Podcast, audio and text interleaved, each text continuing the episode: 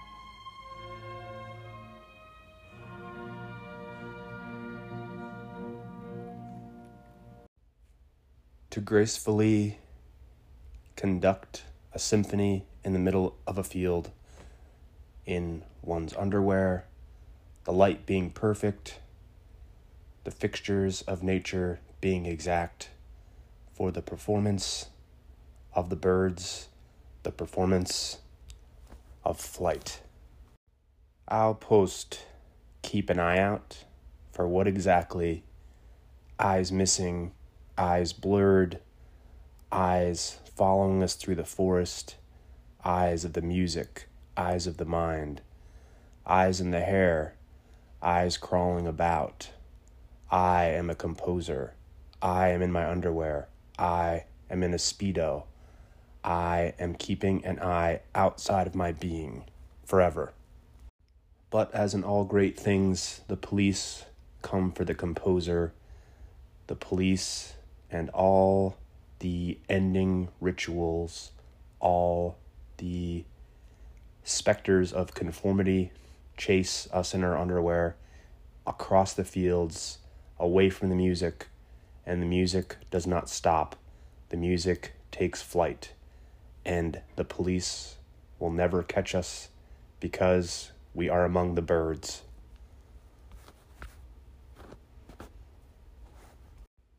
The frustration of dinner is a rather prominent theme in this film.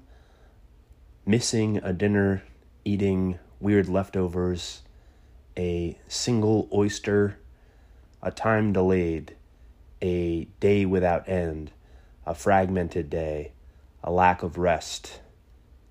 These all find us in this film. The interrogator at the police station notes that his parents are deaf, that he can only communicate with them by scribbling notes. And we will find a breakdown of communication throughout this film repeated conversations, repeated memories, memories which distract, which distance themselves at all odds, and get invaded by new, future, changing enigmas, spiraling thoughts, and exploding missives. An interrogator who does not hear, an interrogator who does not listen, an interrogator whose thoughts are broken down, who does not respond, who is absent, because speech is passing in bubbles and speech is not exploding outward. Speech is breaking down. Speech is running away. Why does this man being interrogated have a haphazard relationship to corpses, going through their papers, touching them, disturbing the scene of the crime before the scene of the crime can be investigated? Does he want the scene of the crime to become its own personality, to become part and joined, a twin, a father in a sense, of the crime? Later in the film, he will uh, disturb another crime scene, uh, and he will seemingly escape with it because it's all a play. Or is it? A terrifying boredom and excessive impatience, a slow typing of the events turning them into permanency, but at the same time confusing them, somehow making them more brittle and likely to corrode. Somehow the typing and the confusion of the communication leads one down a spiral of boredom and nothingness. The blurred eye, what does it mean exactly? Why is it so prominent? What is beyond seeing? What is beyond feeling? What is beyond thinking? Is the absent eye willing to come back as it does later in the film when an eye is picked up? Is that the missing eye? Or has the eye always been missing? Was the eye never there? What is this letter? What is this impossible report? Why does a stapler get thrown at his back? Why is he around? Why is he so proud of his badge? Why does he have to go? And where is his other eye, meaning his third eye? Is it also blurred? Is there a blurring there? There's something kind of eerie and unnerving about the absurdism of this film, as if it contained a lurking darkness, an impossible hole, a burned out basement, a room filled with torturous devices, somehow invisible, yet gradually coming into focus gradually appearing as if a hallucination being confirmed by visibility. The eyeless man concentrates in a corner, composing an application for the police force, a cover letter to join the police force, even though he's already on the police force. He is told to keep this letter confidential by a different superior. But he betrays the order and shows it to another police chief. What was the reason for such a strange and pointless request? The camera goes someplace subterranean beneath the table, and it's then that he begins to burn his fingertips off. He was given the advice before the unfortunate collapse while proudly bearing his badge and getting a triangle through the one working eye that to get rid of your fingerprints it was necessary to melt the lines. The smell of singed pig and eye found on the floor an autopsy report which makes you believe all this and more don't slip on the eye don't slip on the blood keep running Life becomes an illusion, it's all a play. They even discuss at a bar later eating hot dogs, whether to method act, if it's important to actually eat the hot dogs, or to pretend to eat the hot dogs. And this leads you to believe is it living or is it acting? Is this a stage or is this staged by someone else? The play within a play, the film within a film is called I on the Culprit and there's a critic that apparently liked half of the play. We're not sure which half, and that leads to some confusion.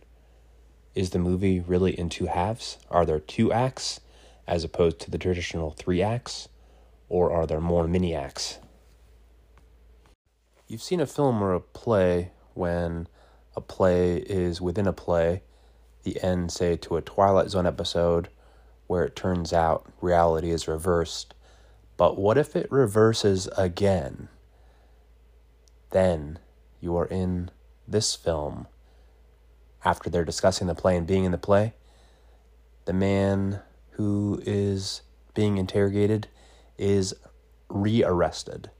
And it's like they flip right back into the previous scenario without really much of a logical transition.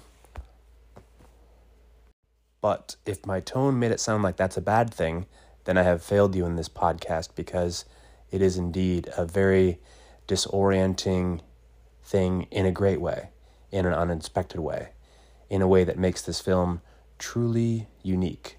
like a chalice hidden under the wing of a dove, dressed as a warrior. The commentary is really great and worth listening to. Uh, he's very honest, the, the director, and has a lot of amazing anecdotes about the making of the film.